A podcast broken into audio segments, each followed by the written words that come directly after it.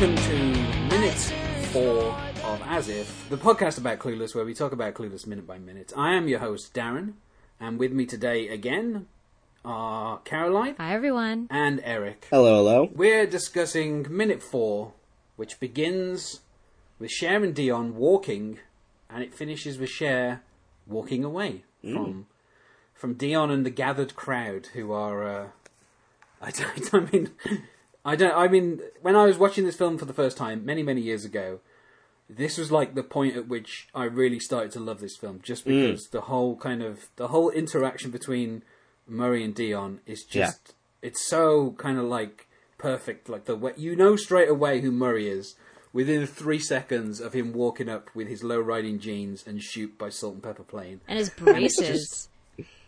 No, Yeah, yeah, the that's the- first thing yeah, I noticed, other than the yeah sagging pants, braces. This time round, I looked at those braces and I thought.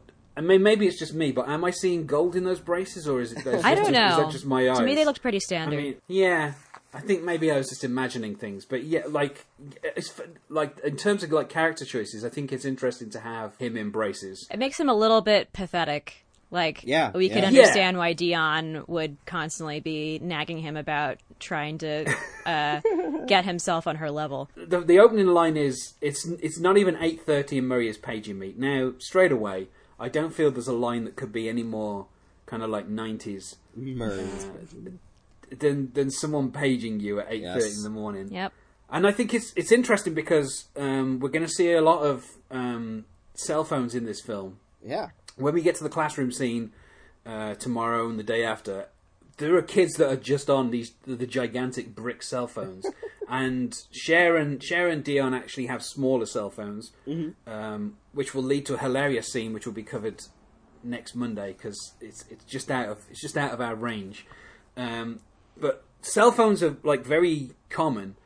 Um, but the weirdest thing is people also seem to have pages as well. So there's a lot of um, there's a lot of tech hardware being carried by these uh, these teenagers, um, and I think it's funny that um, texting didn't exist at this particular point. I think maybe No, No, no. it, texting didn't Which I th- didn't come out until I was in like fifth grade. I remember those like early two thousands. Yeah, so I have to assume that is why Murray is paging is to get Dion to call him on her cell phone. Yeah, it's a multi-step process. Yeah, otherwise I can't quite understand why he would be paging when they both have cell phones. But I I think that's the reason. That's that's what I could make out. Presumably because she's not answering his calls or wouldn't. Yeah, and now we get um we get a great bit of kind of as they're walking down, Cher and Dion are talking, and Cher is is almost just doing like a polite head nod to everything that Dion is saying. She, you know, she's she's just kind of like Dion is like, you know, this weekend he tried to call me up, and and as she's talking, Cher just then in voiceover gives us what's going on, like where she's like uh, Dion and her boyfriend Murray and this dramatic relationship. I think they've seen that Ike and Tina Turner movie just too many times.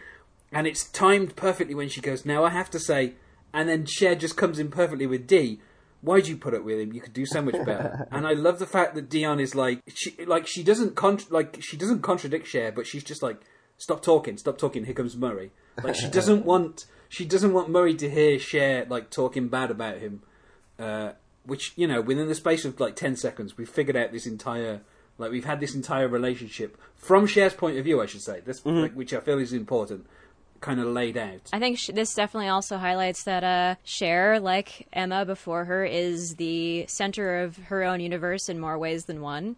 Uh, not only because she's the narrator of, of the story, but because she sees herself as everyone else's rock in a lot of ways. Like she's the person doling out advice. She's the person who's sort of keeps calm, who keeps who is single, um, and she kind of is there to keep everyone else in order. Yeah. She's the dependable one with all the answers. I feel like that answer that she gives out, like, why do you put up with this? I feel like that's her stock answer for whenever Yeah. she lets D just go on, and then she just closes up with a, why do you put up with this? And that's pretty true to Yeah. life in uh, in terms of Yeah. female friendships, I think. And um, I I love the fact that they don't actually say the title of what's love got to do with it. Yeah. Like the fact the fact that and this film only came out like two years before this film, so it's it's quite a current reference. But the fact that they they just call it that Ike and Tina Turner movie, um, which and I don't know if either of you seen What's Love Got to Do with It. I haven't, but I do. I think it's a it's a really charming '90s thing uh, to speak again in a way as if not everyone has instant access to IMDb, so people are constantly making references that they are very unspecific, perhaps. uh, like at Yeah. the title of every Friends episode kind of played on that same idea. But I, I I'm just going to tell you that the film was directed by an Englishman, uh, who also directed uh, Poltergeist two, and uh, and the Demi Moore vehicle The Juror. and I think his final film was Still Crazy, which is kind of like a um, uh, kind of like a Spinal Tap but with British actors. Uh, it's got uh, Timothy Spall in and, um, and various other kind of well-known um, kind of British 80s actors. Um, and he unfortunately died in 2004, uh, sadly, at quite a young age. I think he was still in his early 50s. Um, but it's a well-regarded film. Like, you know, it was nominated for a number of awards. It holds 96% on Rotten Tomatoes, which is crazy. Wow. Um, but more importantly, it was written by Kate Lanier, who also wrote Beauty Shop and Glitter and Yeah, the Mod Squad remake and Set It Off. So, so, that, so I, I feel like that is kind of either, from however you view it, either that is a, a, a gradual like step down for each of those films, or a step up. I don't know. Um, it's what's interesting as well is it was based on um, Tina Turner's memoir, which was called I Tina. I- Um, uh, and there's a, there's a big courtroom scene in the film, which apparently was just made up, where she claimed her like the stage name Tina Turner from like kind of Ike because he was kind of the one who kind of named her Tina. Um, but the co-writer of that book was uh, Kurt Loder, who uh, I think is best known as being like one of the original VJs on MTV. So he Oh, wow. clearly had an interesting career uh, writing that book. Um, but yeah, it's weird to think now, but Tina Turner was gigantic in the eighties, like huge. Like my mom is, um, you know, she has a few, she has a few like um, people that she's like a big fan of, and Tina Turner was like one of those like people that she was a big fan of. Tina Turner and Billy Joel and Lionel Richie were like the mainstays. They're all safe house. choices. Yeah. yeah. Um, Makes a lot and, of sense. and more local, more locally, UB40. Um, she was a big fan of them. They come from down the road from where I live. Okay. Oh, wow. Uh, so you know, um, but it, it's it's it's it's weird that kind of like I don't think people really think of Tina Turner these days much. Um, but in the eighties, particularly even when you even consider like you've got like um, Mad Max Beyond Thunderdome, kind of at the end of the eighties, that like Tina Turner was huge. Like having her like star in your film and do a song for the soundtrack was like a really big deal. Um, so that I think that's why her that's why that that film What's Love Got to Do it was kind of so in the zeitgeist when this film came out, if, even for a couple of years after that, like you know, um, it was just huge. Um, but I think it's funny that they don't even name it; it's just kind of like a passing reference. Um, and for the record, I do not think that Murray is anything like Ike Turner. That's- but mentioning Murray, let's get to his introduction because I, I just love this introduction. I don't. I, I mean, I'm not a fan of the way he walks into the scene with the word woman, but I uh-huh. think seeing him walking from behind with Shoop playing by Salt-N-Pepa, I think that is just. It's it just tells you everything you need to know about the character straight away, and uh, and the, and the thing is like the fact that he comes in kind of you know with this whole woman why don't why don't you be answering any of my pages? Which Yeah. again is such a kind of like 90s line. And then Dion is immediately like I hate when you call me woman. And I think straight away you've got a power dynamic there where like Murray is kind of allowed to be a little bit of a jackass but Dion isn't going to kind of like let him get away with kind of be acting like that Yeah. Yeah, I totally agree. I think they definitely have a bit of a, a Drake Rihanna uh, proto dynamic here, perhaps. Um, and then I just I love that we get, and this is I mean this is something that I say just randomly that uh, like doesn't make any sense.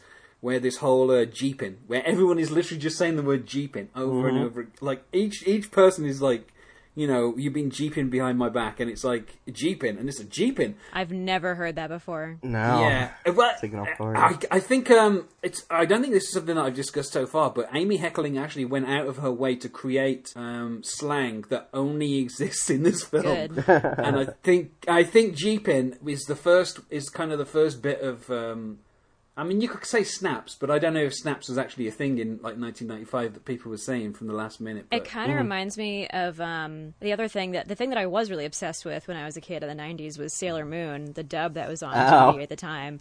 And for the dub, which they did in Canada, they had to invent a lot of or invent or use like '90s teen slang to fill in the dub at some points. So they would use Oh, like truly bizarre words like jeepin' man. or you know, wicked cool, like all the time, just as a result to just fill the flapping mouth uh, image of the anime characters. That's awesome. Oh, it's funny because Dion, I, I guess Amy Heckerling knew that people might not understand what jeeping means, even though everyone is like literally fist bumping and shaking hands and like nodding as if everyone knows what jeeping means. And then and then Dion like kind of goes, no, but speaking of vehicular sex, and it's like, oh, that's what jeeping means. Kind of catch everyone up. Yeah, I just I just love how it's oh, it's so beautiful. It's just such a it's a beautiful way of of kind of explaining stuff without explaining it. And then obviously we get the fight about um, the Kmart hair extension. Yeah. Um, I, I like I don't I'm not as you can hear from my voice I'm not American so I don't know if Kmart is a good or a bad thing. It's or- bad. It is a It's bad real thing. bad. It is a very, very bad thing. I get that from the context clues. You know, obviously it's not a good thing. And uh, Murray is like, uh, it looks like one of your stringy something or another that you got up here. And I just love the way you kind of like, There are a ton of jokes about Dion and her hair in this movie, but in a way, Yeah. again, that I think is like spec- that would be like recognizable to people with that kind of hair. It, it's not like made. Yeah. It's not a joke that's being made at the expense of Dion or for the benefit of like a presumably white audience, which I thought was kind of interesting. No. Like, and by bits, I mean like very small, like little physical business that Stacey Dash will be doing when like someone gets splashed with something. She'll like really protect her hair.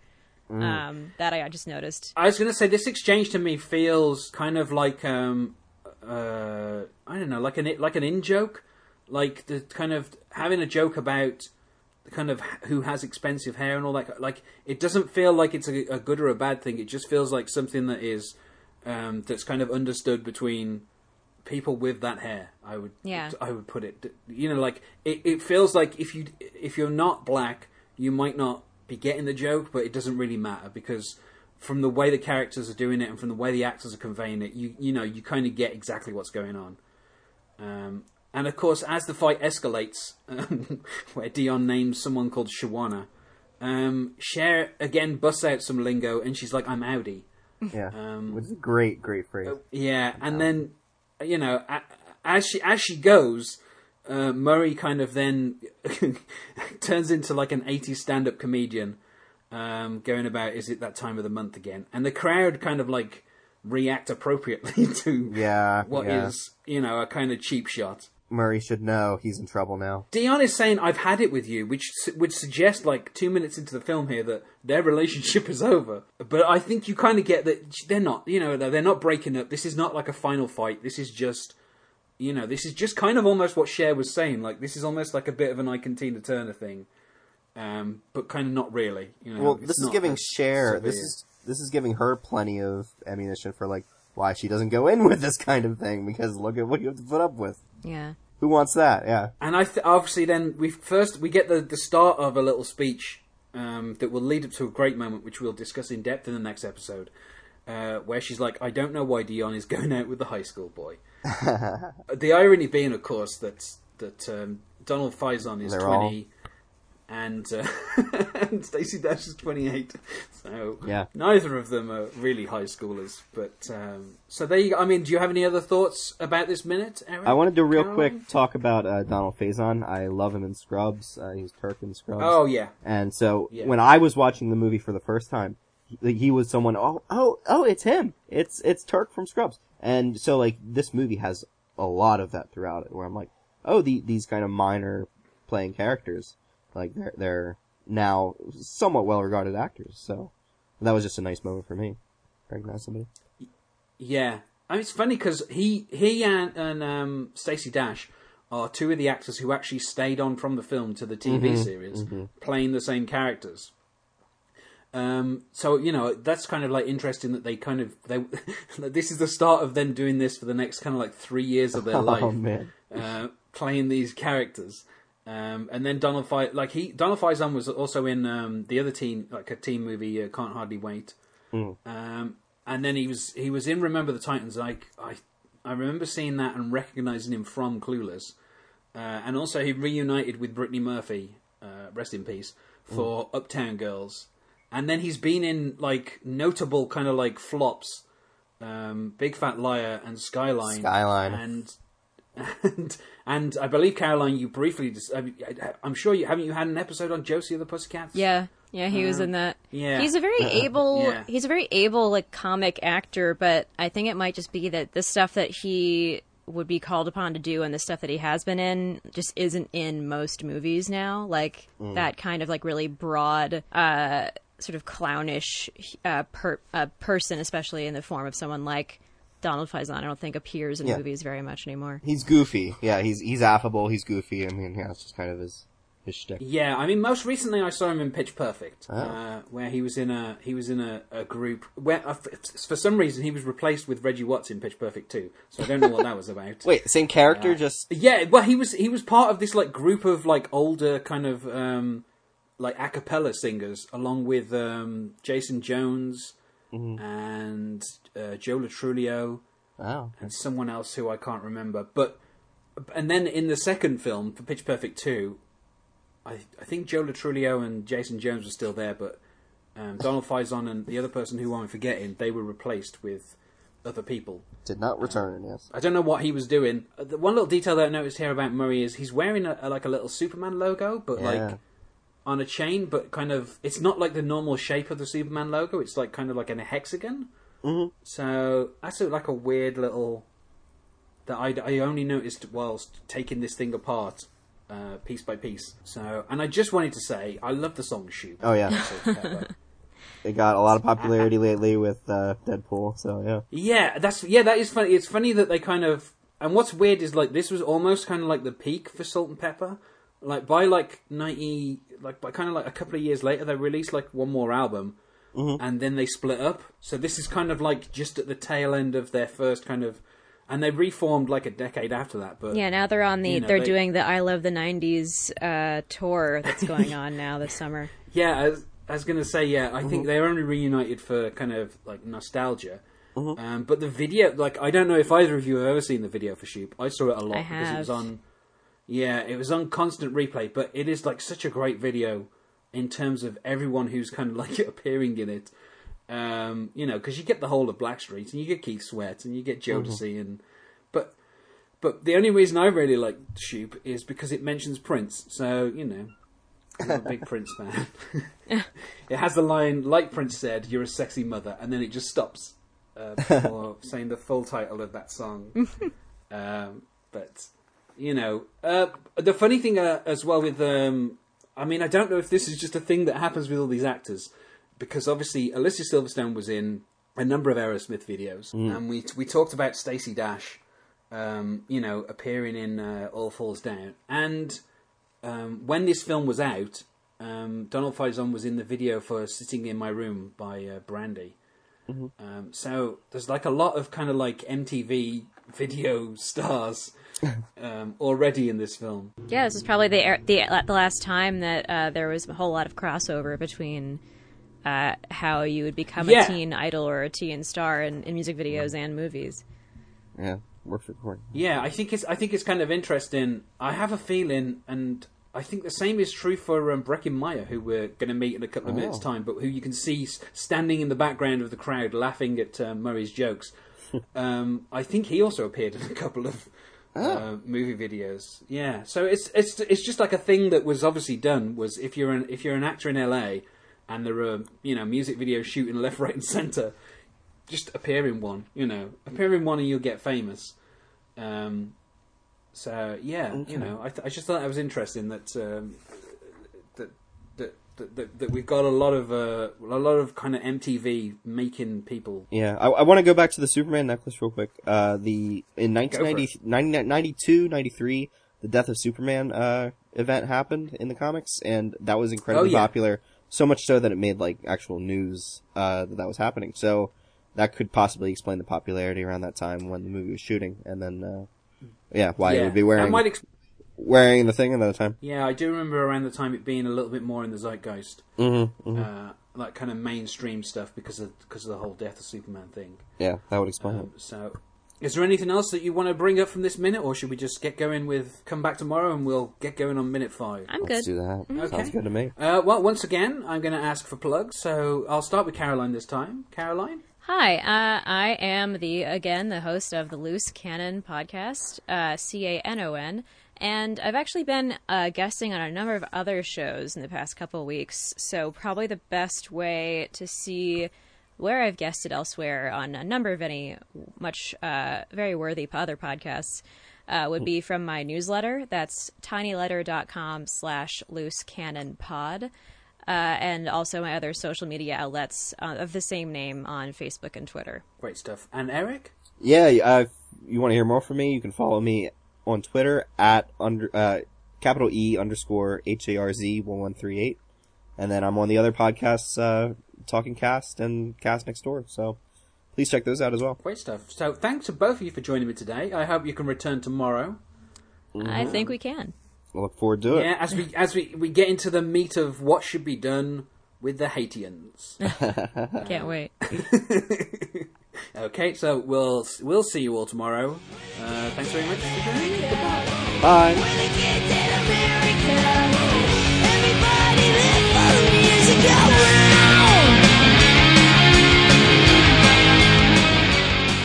Thanks for listening to this episode of As If, the podcast all about Clueless. It's produced and edited by Darren Husted. This episode was hosted by me, Darren Husted, with my guests Caroline Fulford and Eric Hazer. Like us on Facebook at As If, the podcast. Follow us on Twitter at As If underscore podcast. And follow us on Instagram, As If Podcast. Subscribe to us on iTunes or the podcasting app of your choice, and please rate and review if you enjoy. Clueless is owned by Paramount Pictures. No infringement is intended, all rights reserved. Copyright 2016.